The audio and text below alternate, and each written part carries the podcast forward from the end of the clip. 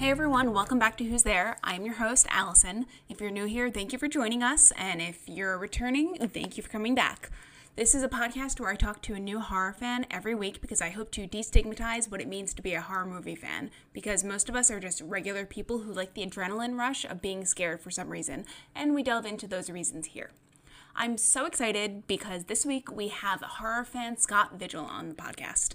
We are both in the Horror Virgin community, and he is a regular contributor to the fun over there, so I was excited to talk to him about what he loves about horror movies. He's a huge fan of possession and slasher films, and we talk about all of them. We recorded this shortly before Halloween, so there is some Halloween talk, not to make you all nostalgic. I just had such a good time talking to him because he was able to break down the juxtaposition between the movies Hereditary and Midsommar, and he was sort of able to explain to me what The Blackcoat's Daughter was about because I definitely didn't understand it when I watched it. He also broke down the subtleties in the original Texas Chainsaw Massacre, so it made me appreciate that movie a little more. And just as a heads up, in the last ten minutes you might hear meowing because Scott's very adorable and very vocal cat was in the background trying to get his attention. Did I mention that Scott once saw a ghost too?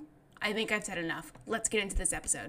Hey Scott, how are you? Good, good. Hanging in there, taking it day by day. Good. Um, are you getting ready for Halloween? Yes, definitely getting ready for Halloween. Um, last night my martial arts class had our annual uh, costume uh, class, so everyone came up dressed up. I was uh, Michael Myers. We had a dude who was Uh, Johnny from Cobra Kai, and had one lady who was dressed up as uh, uh, a tengu, which is a Japanese like winged bird. So lots of fun stuff. But yeah, I'm I'm getting geared up and uh, possibly hitting the drive-in uh, either today or tomorrow for one of my buddy's birthdays. So that's awesome. Well, thank you for being here and taking the time. Tell everyone a little bit about yourself, where you're from, et cetera. Yeah, uh, so uh, I'm from the Midwest, right outside of Saint Louis, uh, born and raised in the area. Um, uh, I do I T security for a living. Um, been into horror pretty much all my life. Uh, started with uh, my grandma and grandpa on my mom's side. Used to watch like Twilight Zone and um, all that kind of stuff. And then my cousins uh, got me into um, like The Crow and some of those, uh, some of that stuff. I remember being very, very young, and they had rented the original I Spit on Your Grave, and we got like fifteen minutes into it, and they're like, but all, they're like, no, this is way too much, even for them, who were older than me at the time. And um, but I've always kind of been into it. Read Goosebumps and Fear Street as a kid, uh, and then probably right around when was it when Scream came out in ninety-six or so, saw that in the theaters with a buddy, and everything kind of changed from there, and kind of went down the loophole of looking at all the slashers, all the classics, and, you know, just kind of keeping up with it ever since. Awesome. So first things first, what's your favorite scary movie? That is a tie, actually. Uh, so hands down favorite, like fun, I always go back to it, will be the original nineteen seventy-eight Halloween. Um, love it. Uh, it kind of solidified the slasher genre, made those rules and everything. Obviously, we have Jamie Lee Curtis and her star turn right there. But the other one that, after going back and revisiting it as an older, you know, as the ages go by, uh, te- the original Texas Chainsaw Massacre. The subtleties in that movie just really make me go, oh, wow, there's a lot more to this than just, you know, chainsaw wielding crazy family of cannibals. So I kind of go back and forth between those two. Okay, cool. What are some of the subtleties that I missed when I watched the Texas Chainsaw Massacre? The big thing that I think is interesting is after filming that movie, Tobe Hooper and I think a decent uh, portion of the cast ended up going vegetarian. A lot, a big part of that film was Tobe Hooper kind of taking a uh, step back and saying, "Hey guys, like, because you know, nineteen seventy-four, we had you know the Vietnam War, we had all that kind of stuff kind of going on and you know, whatnot," and he was basically saying, "Hey, we're basically showing all this war atrocities and stuff on." you know, the nighttime news. And it was basically his thing of, hey, we are literally cattle's lined up for the slaughter. Um, there's even, I think it's Pam at the beginning of the film, excuse me, when they're in the, in the van, she even talks about like, she brings in astrology and different astro- astrological aspects to it. And if you, and I can't remember the actual monologue she gives, but if you listen to what she says, it basically puts in place exactly what happens. So there's those little subtleties. Also, Tobe Hooper looked at it as a very dark comedy. Granted, there's not much to be laughed at in that film, but like one of the things that always cracks me up is uh, when they're dragging Sally through the door and she's kicking and screaming, and the cook stops and he goes, "Look what your brother did to the door." Like, you're a family of cannibals who's just slaughtered and murdered and, you know, sliced and diced this, these teenagers, and you're worried about a broken door. So it's little things like that. I go back, and the cinematography on that thing is, is beautiful, beautiful, beautiful, beautiful. Um, and I think for me too, it's the first horror movie that genuinely scared me. Like, it was the first horror movie that made me go, I'm losing sleep. I don't know if I want to watch this. So I think that also kind of plays into that. Oh, very cool. I, I think I had read before that the Texas Chainsaw Massacre was like a, a movie in favor of vegetarianism, mm-hmm. um, which makes me like it more. I watched it sometime at the beginning of quarantine, and I didn't think it was scary at all. And I was like, please kill Sally so she will stop screaming. But when I think of it from that perspective, I'm I'm on board with it because I'm a vegetarian. So yeah. I'm like, I'm like, whatever gets people to eat less or no meat, I'm right. I'm a fan of. Yeah, absolutely. And and that's the that's that's the interesting thing too, is, you know, they kind of even this family who is literally eating humans, like that's that's where they get their, you know, diet from. They're not, you know, they they even talk about the hitchhiker at the beginning. He talks about, you know, like, we're going out of business. They don't need us anymore. You know, they don't want to, you know, use sledgehammers. They want to use these machines, which aren't nearly as humane. And when you juxtapose that with how they kill the kids, like, it's sledgehammers, it's these very like quick, you know, deaths. And if you look back at that film, like you said, it's not scary by today's standards. It's kind of slow, and I can understand why some people would see it boring, but there's not much blood. There's hardly any blood in that. I can, I can, uh, I can see how that would definitely be one of those things where people look back and go, eh, it's, it's a little slow and boring by today's standards. But when you look at it in that kind of light, it, it kind of, in my opinion, like makes it go, oh, well, there's, there's something being said here.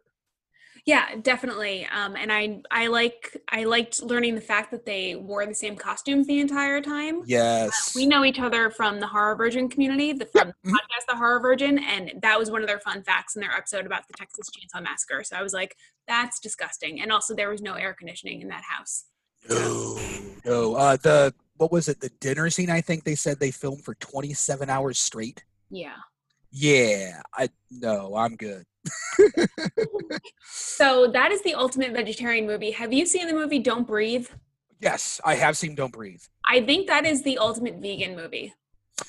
I see, and it's been probably two or three years since I've seen Don't Breathe. I need to revisit it. I remember absolutely adoring and loving that movie when I watched it, but it was one of those, like, I have a stack of need to watch. So it's like I got through it, loved it, and I was like, this is fantastic. I need to revisit that film, though. Um, I was actually vegan for about about a year and a half, two years. Mm-hmm.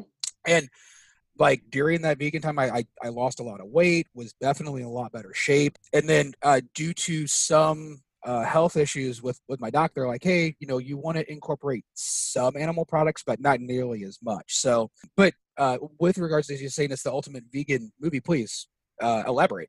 Uh, because the only way that factory farms can keep up with the production of milk at the level that we consume it is by artificially inseminating cows. Oh, that's right. Yeah, yeah, yeah. And I've I've seen a lot of those videos because I know they, you know, take the they, they purposely like take the calves from the yeah. babe from the moms, and it's it's horrible. That's all you can really say. It's it's horrible. Yeah. All right. All right. Anyway, back on topic. um, so. You said you got into horror first by watching The Twilight Zone. Have you yep. seen Jordan Peele's Twilight reboot? I have not got to see it yet because it was on C B S All Access. I want to see it. It's one of those things, like, I'm hoping that maybe if they do like a free trial, I can go and binge it, but I haven't got to watch Jordan Peele's yet. And I know they also released it in black and white like the original Twilight Zone, so I want to really check it out. Oh, cool. Yeah, no, I haven't seen it yet because I don't have cable. So yeah. I have streaming services, and that is it. Yes, me too. Um, so when we were talking beforehand, you mentioned some of the movies that molded you as a horror fan, and some of those movies were Critters two, Monster Squad, The Old yep. Incredible Hulk, and then you've already talked about Scream, Texas Chainsaw Massacre, yes. and Halloween, but talk about the yeah. other one a little bit. So the first of those, obviously Twilight Zone, like you mentioned, that was with my grandma and grandpa. The Incredible Hulk, the old Lou Ferrigno live action show, it was only when he transformed. And I remember this very, I remember it vaguely, but when he transformed, it was very scary to me as a, you know, four or five year old kid. So I'd have to run and grab my mom and be like, Mom, watch this with me just while he changes so I'm not getting too scared. And from there, like, it was, hey, it's Friday night, go and rent a movie. So it was Critters two, it was Monster Squad.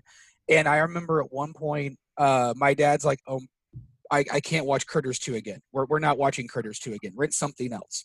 Get something else. Like, I, I would wear the tape out. But it was, you know, more like the sci-fi horror, especially Critters two. Um, but they were fun and accessible without being overtly gory or overtly scary because they balance that humor and horror, which I think is also what really attracted me and drew me to Scream. I mean, Scream has that perfect balance. Yeah, definitely. I rewatched Scream last weekend. So, and you're wearing a Scream t-shirt now. Which I, I am, yes.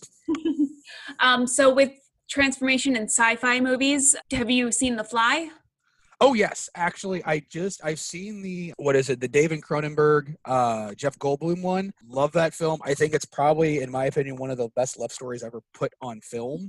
Who is it? Him and is it Gina Davis who plays the love interest? Yeah. Like it is, it, it is just a heartbreaking story and you feel for them. You, you really connect with them. And it's, it is just a, ugh. Like, I love that film, but every time I watch it, I'm gutted. Like, oof. Uh, I even, because uh, for my thirty-one Days of Horror this year, I decided to go back and try to watch a lot of classics that I haven't seen. So I actually went back and watched the original The Fly with, like, Vincent Price.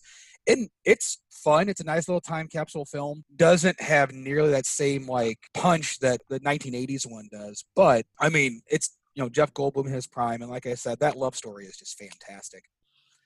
Jeff so. Goldblum is one of my favorites. I don't know if you can see that. Oh, I can. Oh, that's awesome. That's wonderful.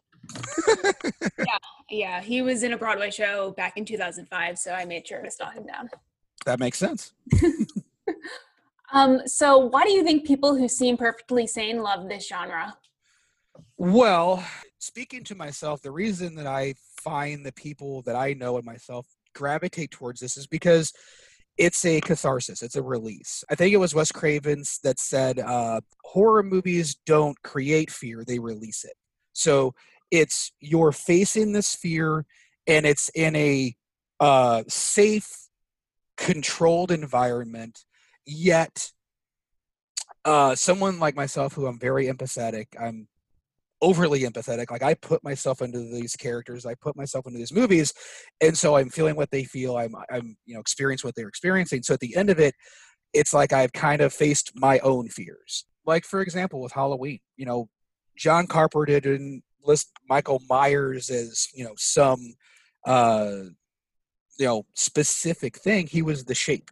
He is the shape of fear in the original Halloween. So they even call him the boogeyman. You know. That's what Tommy Doyle calls him. Oh, it's the boogeyman, Lori, it's the boogeyman. The boogeyman can be whatever you're afraid of. What is your fear? That is the boogeyman, you know? And um, so with that, it's facing those fears and coming out the other side stronger. Like, when I look at Sally and Lori and Sydney and all these final girls, it's them overcoming such a um, difficult, emotional, uh, physical thing, and they come out stronger. They come out um, maybe not always for the better. Obviously, there's trauma. The later Scream sequels definitely deal with that. But it is a it is something that, hey, if they can do it, I can do it. Like, I don't have some mass killer chasing me around. I might have a meeting at work that I'm nervous about. But, you know, if if Sally and, and you know, uh, Lori and all these people can face some knife-wielding maniac, well, I think I can talk to my team about what we need to do at work for an hour. So that's kind of where it comes for for me. And it, at the same time, it's also, it's really fun. You know, you got buddies with you and, hey, oh man, like, they haven't seen it. So you get to kind of see them squirm and jump. And it always creates great conversation, at least in my experience. Yeah, definitely. That's one of my favorite things about going to the movie theaters when we could. Was yes. The experience of seeing being scared with people. So Uh, you said you're doing thirty-one Days of Horror. What yes. have you watched so far? Um, well, I did watch Blackcoat's Daughter uh, earlier this morning. I'm about halfway, or maybe a little less than halfway through Parasite, because I've never seen Parasite yet. Um, and I'm going in blind. I, I don't know the plot. I haven't watched the trailer, so we'll see. Um, other than that, I've watched, I watched the original Omen. I watched the original Fly. Uh, watched The Witchfinder General, which is an old Vincent Price film. A lot of classics this year. I'm trying to watch more classics that I haven't seen. Uh, watched The Haunting, the original nineteen sixty-six, The Haunting. sixty-three, um, I think. Do what? I think it's sixty-three. Yeah, yeah, it's it's it's in the early sixties. Yeah, I think you are correct. Um, and I did that because I still haven't seen Haunting of Hill House, and I wanted to see the original Haunting. And I'm now, because of one of your most recent episodes you posted about on the Horror Virgin, I'm trying to find the nineteen ninety-nine version. It's I think on it's on Prime. H B O. It's on H B O? Yeah. Sweet. I have H B O. Um, I will consider that my homework.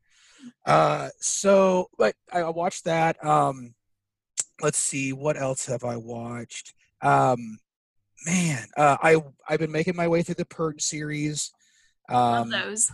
Oh, I I didn't know if I'd like the sequels. I loved the first one, but I'm liking how they're expanding that universe. Yes, like they, I love they it. Build I own it, them build, all. I find I, them all so interesting. I still need to watch. I've watched the first three. I need to watch, what is it, the first Purge? The first Purge. That's, did you yeah, watch that's Election a, Year? I did watch Election Year. I absolutely adored Election Year. That yeah. was so, that was, that was, I loved it. I loved it. I loved it. I loved it.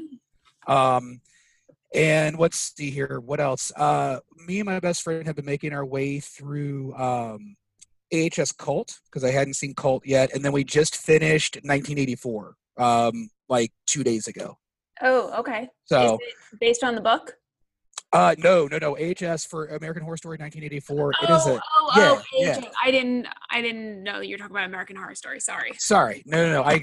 I shouldn't have shorthanded it. The I T in me kicked in, so all, all sorts of shorthand. Yeah, American Horror Story finished uh, Cult and the nineteen eighty-four series, uh, season. Let's see here. Other than that, um, been rewatching some stuff. Uh, watched the first Conjuring again because I do love the Conjuring ser- series. I still haven't had it in my in my soul to watch The Nun. I just I can't bring myself to watch it. I've heard nothing but bad things. It's so bad. I did watch, what was it, The Curse of La Llorona, and that wasn't bad, but as a Conjuring movie, it wasn't good. It was, yeah. it. I mean, we had the tie-in, the, the little small tie-in with the priest, but that was about it. Um, but I love the Conjuring movies, so I watched the first one, and other than that, I've been slowly making my way through. What else do I have? I'm looking at my movie stack right now, looking at what I've made my way through. I did watch the Creepshow animated special on Shudder. It's it's good. Two short, two shorts, one by Stephen King, one by Joe Hill. So mm-hmm. if you like Stephen King and Joe Hill, you're, you're in good company. But yeah, a little smattering of everything. Uh, I still have my yearly rewatch of Halloween tomorrow night, and then tonight, since it's Devil's Night, I'm going to watch The Crow. Very cool. I've never I've never seen The Crow, but people talk about it a lot. It is uh, kind of like I was saying with The Fly, with like such a great love story. That is The Crow. It is it is a wonderful uh, revenge love story that is heartbreaking, beautifully shot, uh, beautifully executed. And if you're into comics or graphic novels at all, the, the original graphic novel that's based off is a beautiful, beautiful piece of art. It's wonderful. It's a great read. Okay, cool. Um, have you watched The Haunting of Bly Manor on H B O? Uh, haven't haven't watched Bly Manor yet. That no, you're good. You're good. Uh, Bly Manor, Bly Manor, and Haunting of Hill House are both on my to watch list. I did watch The Turning, not very, uh, and it wasn't good. But I I I I haven't looked back at a lot of the other makes of whether The Turning or The Screw. Is that what it was based off of? Yeah. Um, I haven't watched any of those, so I was like, before we knew about Bly Manor, I watched that, and I was like, uh. So Bly, Ma- Bly Manor is way better. So. Okay, that's that that that gives me. Well, it's Mike Flanagan. That dude, in my opinion, can't do wrong. Doctor Sleep was wonderful. Hush was wonderful. Gerald's Game, as rough as that subject matter is, was was beautifully, wonderfully executed. Definitely. So I have I have all the all the faith and patience in Mister Mister Flanagan that he won't let me down. Um, have you discovered any new movies in your thirty-one Days of Horror this year that you want to let yes. us know about? Oh yeah, absolutely. Um, I just watched a couple of really really fun ones. Tragedy Girls, which was new to me. Uh, it's a little older, but it was it was just a super fun, like very like very energetic. Um, I don't know if we're able to talk spoilers, so I don't want to give spoilers to anyone who has, who hasn't seen it. Uh, but it's it's just it's fun. Um, it has uh, Jack Quaid, who uh, is in The Boys. For anyone who watches The Boys, he plays the main character Huey. Uh, he's in it, and it just it's just a fun, like very dark, and I do mean dark comedy. But that was super fun. Um, Just watched uh, the movie Detention. I don't know if you've heard of that one. No, I haven't. How do I explain it? It is about a serial killer who is killing off people in this high school, but it also has, it's very like quick paced, um, lots of quick cuts and very high energy. And there's also a time traveling bear. Okay. So yeah, uh, that was interesting. I, oh, the the original Amityville Horror, because I'd never seen that. And, uh, you know, Horror Virgin did a episode of that a while back. So I was like, you know, let, let's watch that. And that was a very much a slow burn, but I can understand why it's a classic. So those were some of the like, oh, those were standout, like kind of surprises. Uh, I really like Tragedy Girls. It's very funny. And then at the end, it's so dark.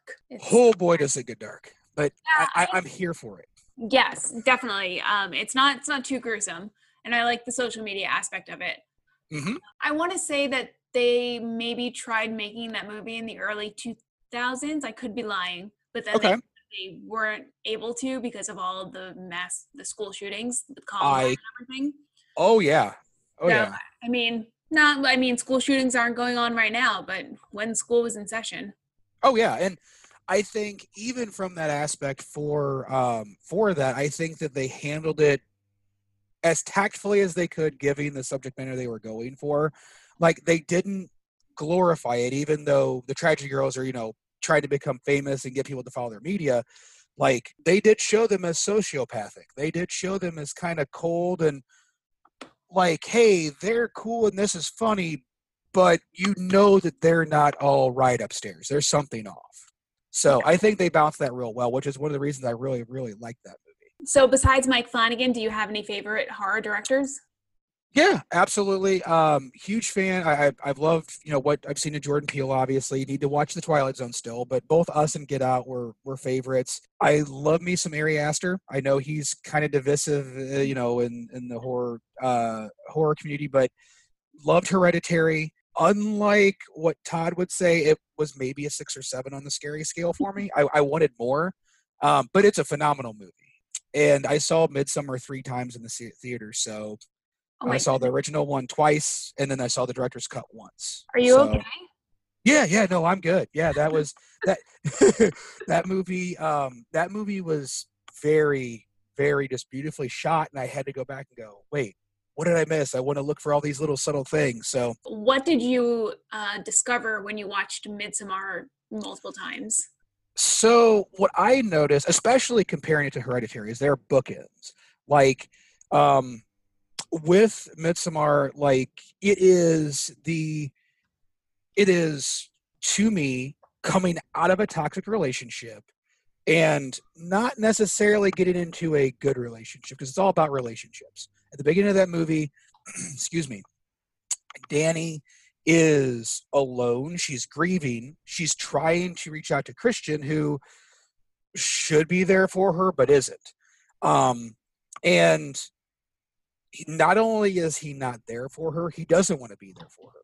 And so she's kind of alone. And what I've noticed upon rewatches is she takes what she didn't get from um, Christian, and it's almost like she uh, projects it onto the um, uh, the group in Sweden. Uh, and she's almost... kind of led down that road. She's almost kind of guided down it. Like um, the one friend who's from that group even says, like, you know, do you love Christian? Do you feel held by him? And so you have that opening scene um, right before it pans out of the window and we see the name And she's sitting there just crying, like just in a ball, fetal position, crying. And Christian is so disconnected. He's just kind of like patting her on the back. She has no one really there for her. And you juxtapose that with that cathartic ending when all the women are around her and she's caught Christian uh, cheating on her with the girl. And she is just like just letting it all out. And all these people are screaming with her and crying with her. And it's that cathartic feeling of, hey, you're not alone. Your feelings are valid. Um, however, the thing is, is, you know, with that, um, with that group, like, what is it? Once they hit seventy-two, you know, they, they have their, um, uh, a ritual. So is she really trading one thing, which was toxic? Her and Christian's relationship was toxic, but is she actually trading it for something better? And that's kind of what I picked up on. And especially juxtaposing that with Hereditary. And Hereditary, it's a family who loses a, a family member, but in Midsommar, it's Danny who literally loses her family. She is a single person losing a family versus Hereditary, where it's a family losing a single person with regards to Charlie in Hereditary. So that's kind of what I picked up on. Um, and like the fact that, uh, who was it? Um, they kind of set it up where a lot of these characters, like, it's kind of, once they get there, it is pretty much guaranteed off the bat that Danny is going to be May Queen, that she's going to be that survivor. And um, that that ending shot with her smiling and, like, you see the flames kind of playing off her face, like, she is happy, but at what cost? So that's kind of the, the things I kind of, I guess, picked up on. Sorry for the long rant there. Oh, no, please. That's why I love talking to horror fans, because I'm such a, I feel like I'm such a surface level horror viewer that I don't pick up on these things. And I never would have thought about the, the um, comparison between one person losing their family and a person losing, and a family losing one person. So that was really interesting. Yeah. I haven't seen Midsommar since I saw it in theaters, however yeah. many years ago. So I think I should rewatch it. I don't want to. I don't want to say twenty twenty has been going on for four years, but that was just last year. That was twenty nineteen. Fuck. I know. I know. As far as your classic directors, I really, I, I love Craven. Not just his Nightmare on Elm Street stuff, um, like Serpent in the Rainbow, uh, People Under the Stairs. Carpenter's a. I'm a big Carpenter fan. Uh, the Thing is a is a favorite. Uh, as is Christine, being a Stephen King fan. Who else? Uh, I like Hitchcock. A lot of the classic Hitchcock films. I'm trying to think of who else I could probably throw in there, because I know I'm forgetting one, and I can't remember. Oh, David Lynch. I know Lynch might not be considered horror by many, but his stuff is always so just like slightly off center that it does leave me kind of going, mm, like Lost Highway is still one of the, just the creepiest off-putting feelings of film that I've, that I've seen. So we'll have to check it out. I'm not familiar with a lot of David Lynch. Is that, did he do Twin Peaks? He did. Yes, he absolutely did Twin Peaks. And again, Twin Peaks isn't, is not for everybody. Like I, I love that show. Me and my buddy will sit there and talk, you know, theories about what that show is to this day. And both of us have watched it up teen times. And the best thing is there's no wrong answer. Like, what do you want that show to be? Lynch is not for everybody. I would say it really depends on what you want. Uh, my favorite Lynch film, hands down, would be uh, Mulholland Drive.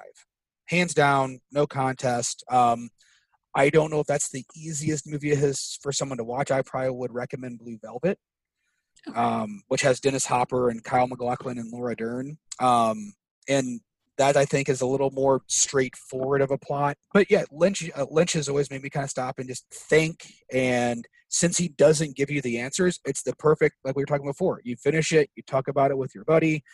You kind of go, oh, well, I didn't pick up on this little subtlety. What what does this mean to you? And how did you see this kind of going? So that's why he's really, really fun. All right, cool. I'll have to check out some of his stuff. I mm-hmm. think I tried watching an episode of Twin Peaks and I found it a little slow, but maybe I wasn't in the right headspace for it. It Twin Peaks can be slow, and it is uneven, primarily because it's a T V show. So okay. Different directors, different writers. Um. So before we started recording, you said you had you saw a ghost one. You definitely need to tell me that story. Sure. Oh, absolutely. So I want to say I was probably five or six. And uh, my mom, uh, my younger sister, and I were staying over at, our, at my aunt's house. And um, so she had one of those old uh, fold-out couches. And uh, as uh, with regards to the story, my uncle Roger uh, was an over-the-road truck driver. So he was out of town. And so it was just me, my mom, and my sister sleeping on this fold-out couch. And, you know, my aunt's sleeping in the back. I wake up middle of the night and I look over, I pull the covers down, and I look over to where the um, uh, armchair, the chair that my uncle would usually sit in if he's home is. And there is this young girl, um, probably ten or eleven, in this blue dress and this blue bonnet tied under her, uh, sorry, tied under her neck. And I just kind of stop.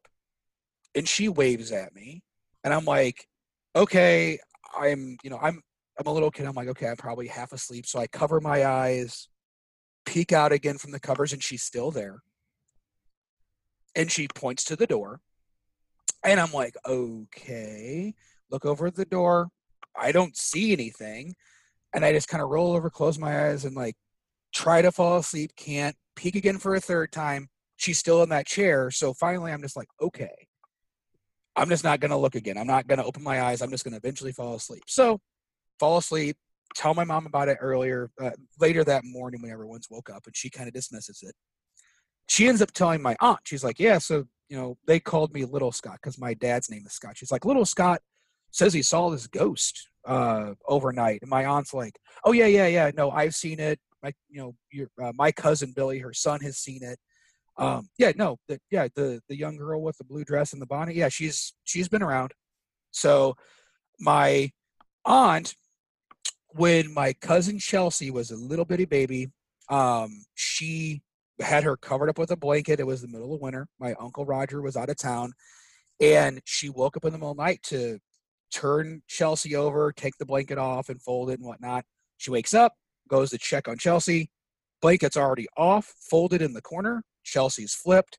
Um, no one else was home. And then my cousin Billy said that one time when he was a teenager, he got out of the shower and was like, you know, drying off and stuff. And he saw that same ghost, that same girl in the bathroom mirror. So it's one of those things where, like, I didn't talk to any of them. I didn't know anything about this. My mom even dismissed it. But I mean, to this day, I know what I saw. And I, I get kind of chills when I talk about it. So. Yeah. Wow, that is so creepy. Did you ever think to do any research into who the girl is? I asked my grand, I asked my grandma, I asked my aunt, and that area around there used to be farmland, and there was plantations back in the day. If I could figure out who to talk to and how to like start tracking that stuff down. Um, so there was an article that came out a while back saying that horror fans are handling quarantine better or lockdown better than non-horror fans. Why do you think that is? Um, I think for a lot of people, again, myself included here, uh, it's because for us, like, the, it's, it's a, you know, we see these horrible things in these movies or in the books. Like, it's almost like we've kind of been conditioned, like, yeah, we get it. Like, hey, it's a zombie apocalypse, you know? Oh, you're the one who been got bit. Like, you're not going to hide it from me. We're going to play this smart. Um, And so also I like I like to believe that a lot of horror fans have a lot more empathetic heart, a lot more um, care for their fellow for their fellow humans. Um, you know, we see that a lot in the Horror Virgin group. You know, that that group is one of the most supportive and caring and loving groups out there. And it's all horror fans. Uh, and so I think that with with that love of horror comes that love and understanding and empathy towards one another.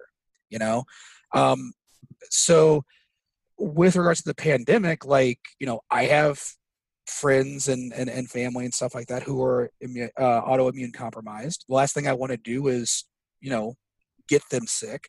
And I don't want it on my conscience that if I am out, that I might get someone else sick.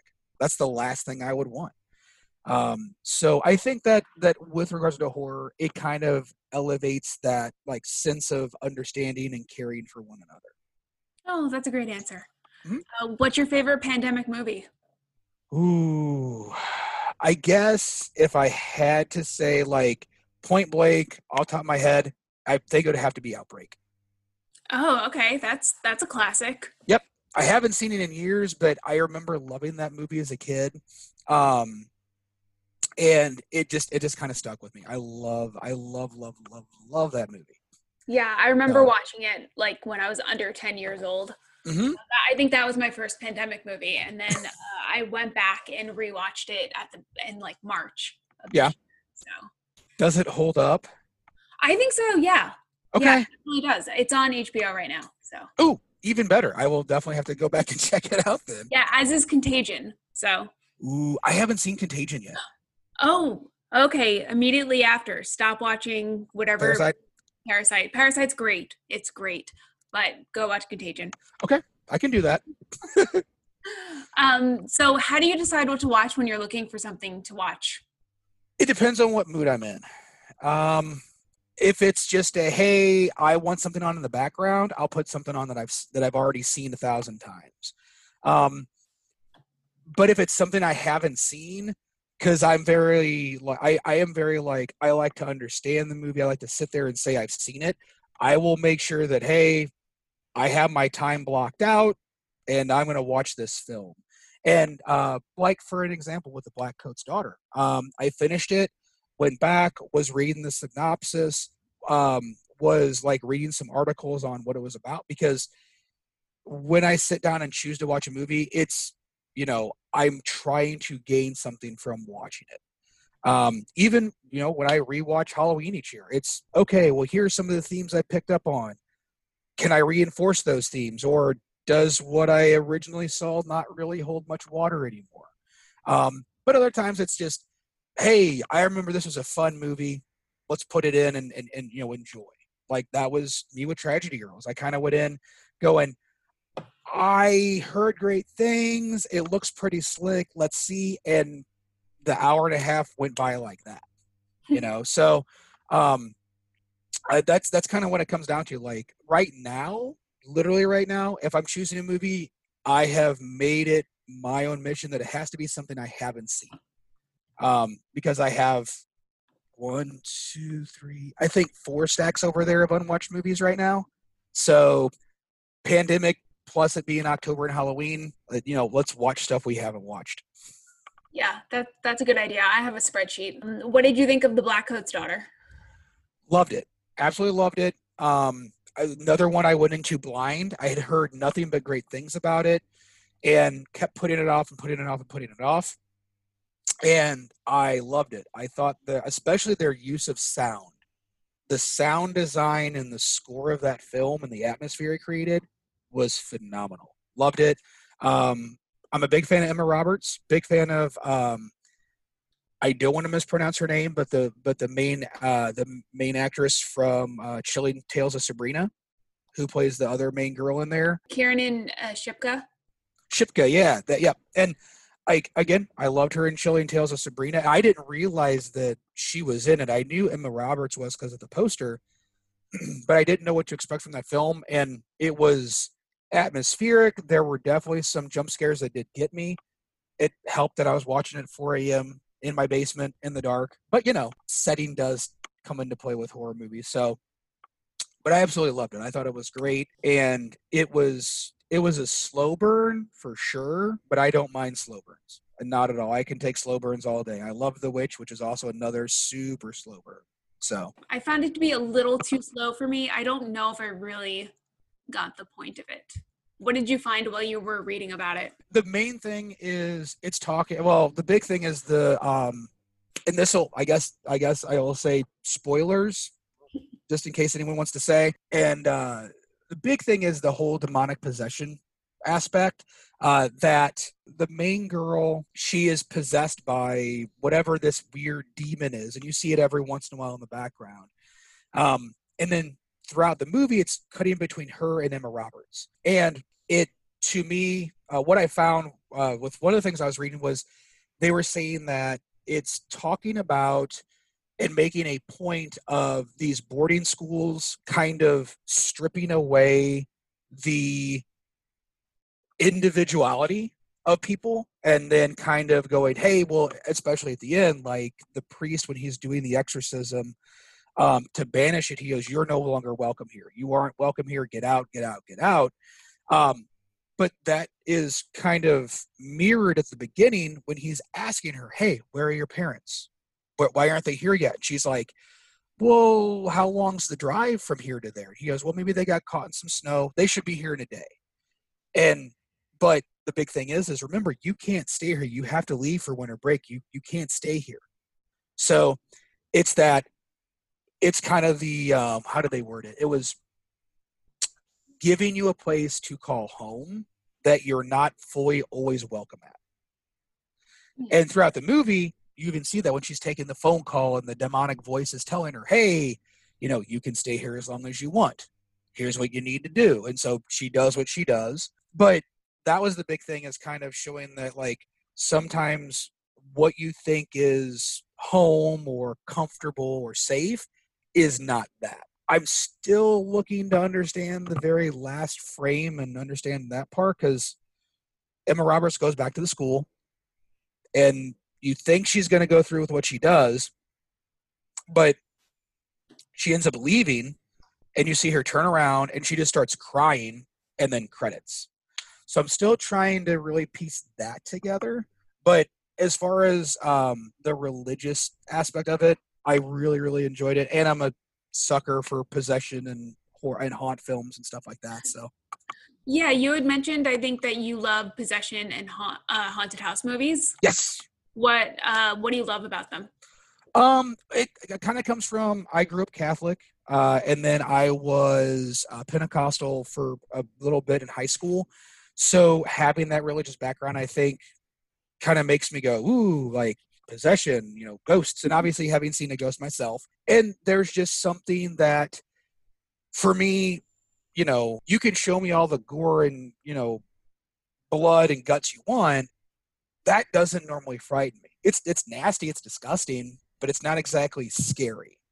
But when you show, like, uh, say, The Taking of Deborah Logan, when you show someone who is, you know, who is obviously not right, they have something taken over them, they are out of uh, control of their body and mind, and knowing that, you know, like with Taking It Deborah Logan, it starts off with them documenting this Alzheimer's patient. Like, knowing that that is real stuff that people do go through makes it a bit more realistic.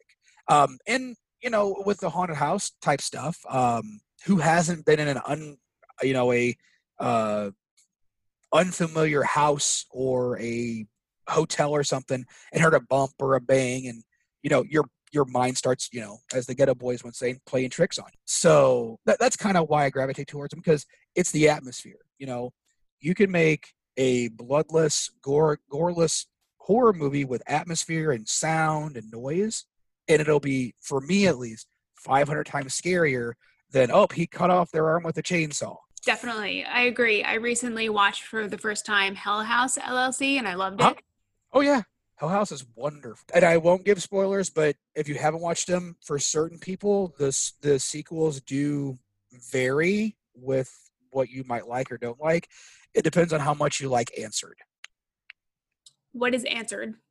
As in, like, the they kind of go into the history and more explanation of what that house is. Oh, okay. And the history of the house. Oh, okay. That's interesting. Maybe I'll watch, mm-hmm. I'll watch them, because I do, I do like that. Yeah, I've I watched all three, and I think the director's cut of uh, Hill House L L C one is supposed to be coming out on Prime tomorrow. Oh, fun! Oh, and I don't know what that entails, but I'm probably going to watch it. Yeah, I mean, it'll be Halloween, so why not? Exactly. Yeah. So, speaking of setting, have you ever had any noteworthy experiences seeing a movie in theaters? Um. Oh, yeah. Uh, I'll do serious first, then I'll do joking. So I think probably one of the best experiences I had in the theater was when I saw A Quiet Place. I went by myself, and there was maybe a smattering of twenty people in that theater.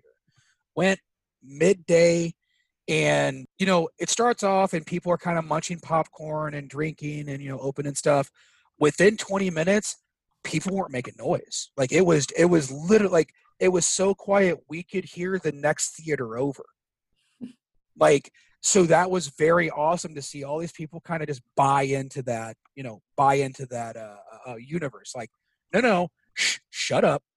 We got to be quiet now. So uh, that was that was wonderful. One of the funnest things I did was, uh, but when tw- when Halloween twenty eighteen opened, me and my buddy went dressed as Michael Myers, and uh, a local theater. We knew the we knew the uh, owner, or not the owner, the manager on duty, and she's like, "Yeah, yeah, come up, dress up in costume, and stand outside the theater as people walk out, and kind of give them a little bit of a scare." So that was that was super fun. And then when I saw Jason X in the theater, I was a teenager, and it was a midnight showing, and there was probably maybe forty people in the theater, and again. It's Jason X. It's the tenth one in the series. I hope you know what you're getting with a Jason movie by the tenth installment. So there's a part at the beginning where what the, one of the characters is like, "Do you know who Jason Voorhees is?" And people were, were riffing and making fun of the movie out the gate. So I just, top of my head, I go, "I love him. He was the best lover I ever had. He, you know, he he he got me going. He used nipple clamps and everything." And people start laughing. And then like twenty minutes later in that film, that same character is tied up in the bed and he has nipple clamps on. No joke. Go back and watch the film. It's a thing. And someone stood up in the in the theater like, "Holy crap, that dude was right." And people start laughing. So we're walking out of the theater and this one person behind us, they're like, "Thanks for ruining the movie for me." And I said, "Hey, I wasn't trying to ruin the movie, but dude, it's Jason ten. Like, what, what were you expecting?" Okay. Um, the only thing that ever topped that was when I, and this isn't horror related. Well, I guess given that it's based on real life, it's horror related. When I walked out of seeing Titanic, me and my friend Zach, just as a joke, I'm walking out and I go, "Man, can't believe the boat crashed." And there was these, there was this group of young people waiting to get in, and one of them turns to us and just starts bawling and goes, "Thanks for ruining it for me." I'm going, "Oh my God." Mm. And and I know what you're going to say. A lot of people go, "Yeah, but no one's that stupid." Keep in mind, when they did the re-release for like the twentieth anniversary or whatever, people were tweeting, "Oh my gosh, could you imagine if this was real? If this had really happened?" I didn't know that happened. Oh. Yeah. Oh yeah. Yeah, yeah. oh, I. Uh, so I'm sad for the future. But um, yeah, but I mean, um, those are some of my. Some of the ones that really stuck out to me. I don't remember the actual scene of the movie, but when I was young, I remember my dad picked me up to go take me to see Ghostbusters two as a, like a random special thing when I was young. And that always kind of stuck with me. So. Yeah. I had another friend over, um, a friend on recently who also got yelled at for laughing too much and making fun of Jason X too much. I think it was Jason X. So yeah. It's it like wouldn't people, surprise me. People need to like, calm down a little bit. Breathe. It's going to be okay. It's a movie. Okay? Yeah. It's a movie. So what's the movie theater situation like right now in Missouri? Um, A M C has started opening back up. Uh, we have another uh, another one out here, uh, Marcus Theaters. Um, they started opening up both in limited capacity. I haven't braved it to see what they mean by limited capacity just because the issue that we're having is Saint Charles, the actual county where I'm at, they have pretty much said, "Hey, wear a mask if you want to. We're not going to make you wear a mask, but hey, if you want to, cool." And a lot of the restaurants are moving away from social distancing even. So it's one of those things like, I really, really want to get back into the theater. I'm not willing to take that risk. Um, so there is a drive-in, the Skyview drive-in, it, like, about forty minutes away over in Illinois. And I mean, you're obviously going to be social distance if you're to drive in, and it's, you know, you're in your car, and they, with it being Halloween, they're doing, you know, spooky movies. So they have two, two theaters or two screens, you know, one for the kids, one for the adults. And uh, so that's been, you know, if I want to go see a movie, that would be how I would do it. Okay. Um, so what was the last horror movie that you saw in theaters before everything shut down? I believe it was the Child's Play remake. Oh, I'm sorry. I am too. I really, I went in, I did, I think it was, uh, uh, uh, Roger Ebert, who he said anytime he went to see a movie, he went in with no expectations. He said, I'm going to go in thinking I'm going to like this movie. And that's how I kind of view movies. But, oh, that was not good. I yeah. wanted to like it. I really did. I like Aubrey Plaza. I, I like Mark Hamill. I thought he sounded decent as the voice of Chucky. Nope. Nope. Yeah, I've never seen any of the original Child's Play movies just because they don't really interest me. But I went to go see this one, and I was just like, that was that was bad. The, the Child's Play franchise is interesting. Um, my ex-wife, that was her favorite franchise. So I'm well-versed in the original Child's Play, all of them. And I think it's interesting because especially, like, you, you know, we talk about, you know, Halloween and Friday the thirteenth and all these. But with Child's Play, with the exception of this remake, all the other movies in that series, which I think there's seven or eight now, which is crazy, are all written and directed by the same guy. So, like, if nothing else, like, at least it has that same writer-director who kind of keeps up on the trends of the time, you know? Um, the first one was a straight kind of supernatural slasher.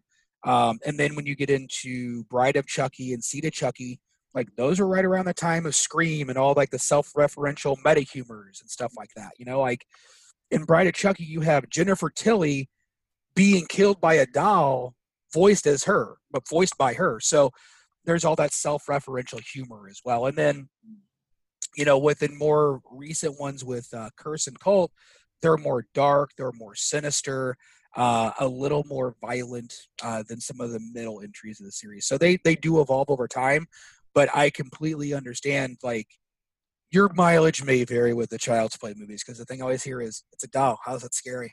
Yeah, you kick it. Exactly. Although, I will always go back and say, I don't care what you say, that last segment of Cat's Eye with the little weird uh, puppet thing always scared the holy bejesus, bejesus out of me when I was a kid. So good to know. Uh, so there have been a lot of movies that have been postponed this year because of COVID. Which one are you most upset about? Well, initially it was Quiet Place two. I, because I, I had actually planned to make the drive to uh, to uh, Nashville for the Horror Virgin meetup for that.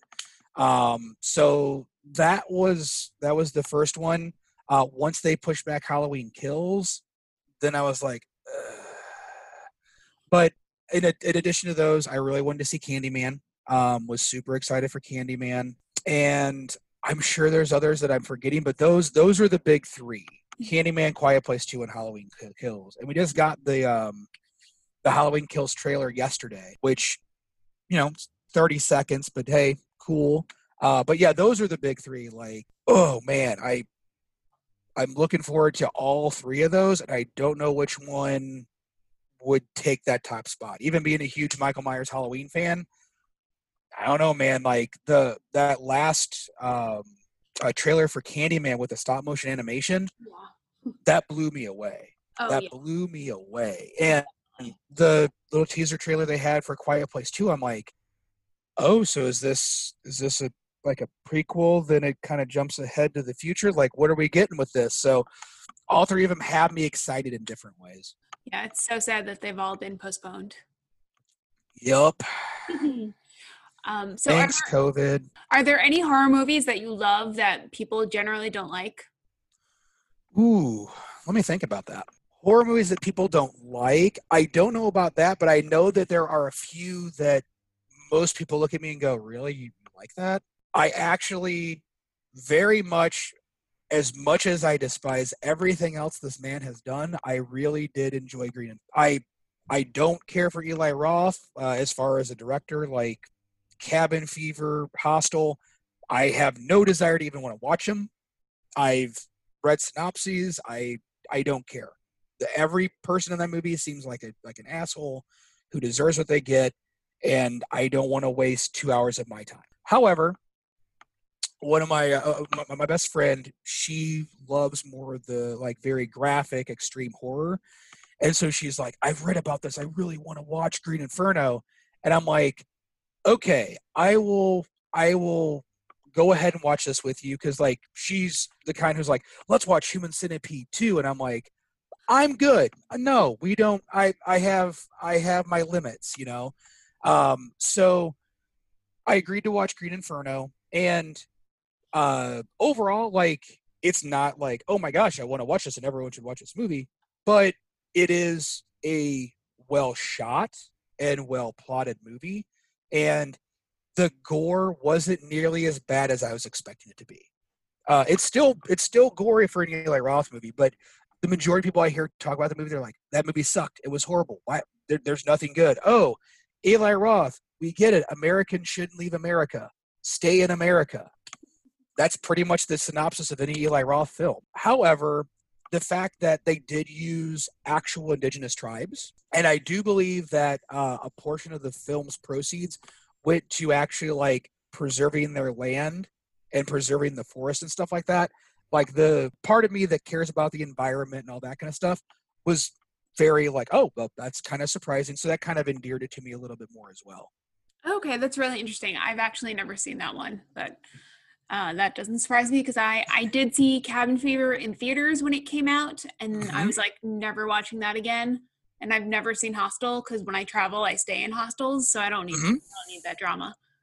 Um, well, I mean, and that's the other thing too is, again, he it's it's it's scare tactics. He's literally making scare tactics. Don't leave the outworld, outside world's a scary place. No, uh, just for your listeners, I have never stayed in a hostel, but I have plenty of friends who travel the world. They do van life, do all that stuff. Hostels, by, in, by and large, in general, aren't aren't aren't like that. Don't let that be the case.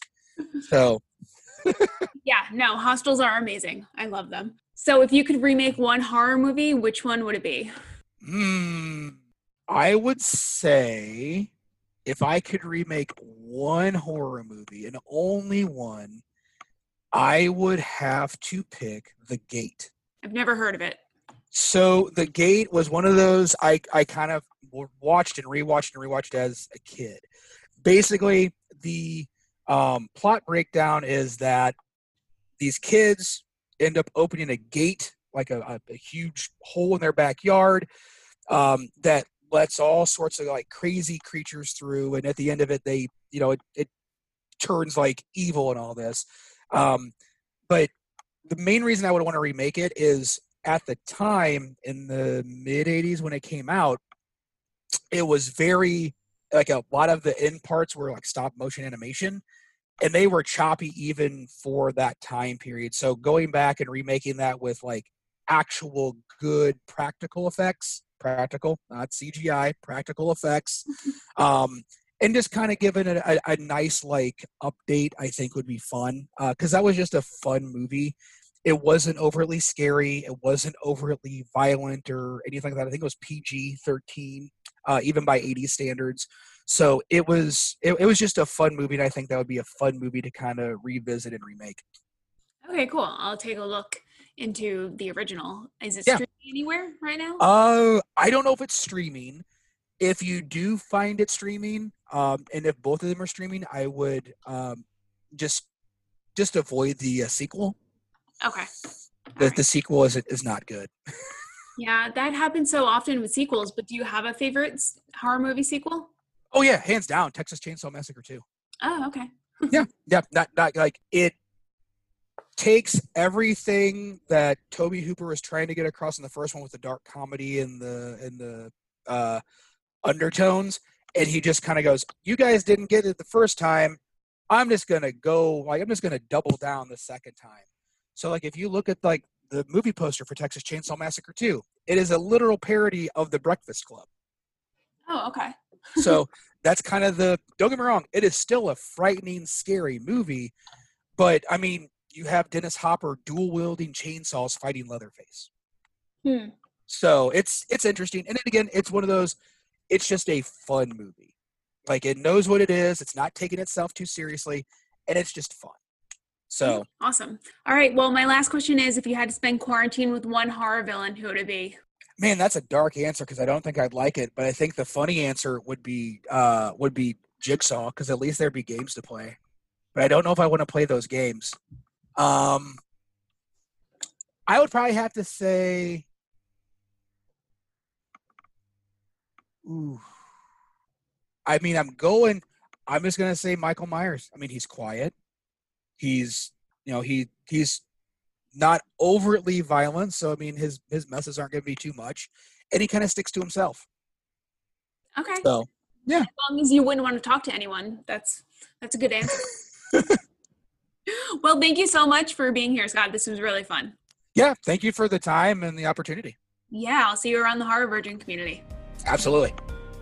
That's it for this week's episode of Who's There. I hope you enjoyed my conversation with Scott, and thanks again to Scott for taking the time to chat with me today. If anyone knows how to go about helping Scott look up the history of old haunted homes so we can find out who the girl in the blue dress is at his aunt's house, email us for sure, or reach out to him. You can find a link to his Instagram in the show notes, and he told me just before this episode went up that he's raising money on Indiegogo to fund his first feature film called Christmas Chaos, so the link to donate to that will also be in the show notes. As always, we'd really appreciate it if you could take a second to rate and review us on Apple Podcasts and subscribe to our feed wherever you listen to us. Thank you again to everyone who's already left us a review. We really appreciate it, as it really helps people find us. You can follow us on Twitter at Who's There Pod, or on Instagram at Who's There Podcast. And if you have any questions, comments, concerns, horror movie recommendations, or you'd like to be a guest, shoot us an email at thewhostherepod at gmail dot com. Until next time, stay scary and wear a mask.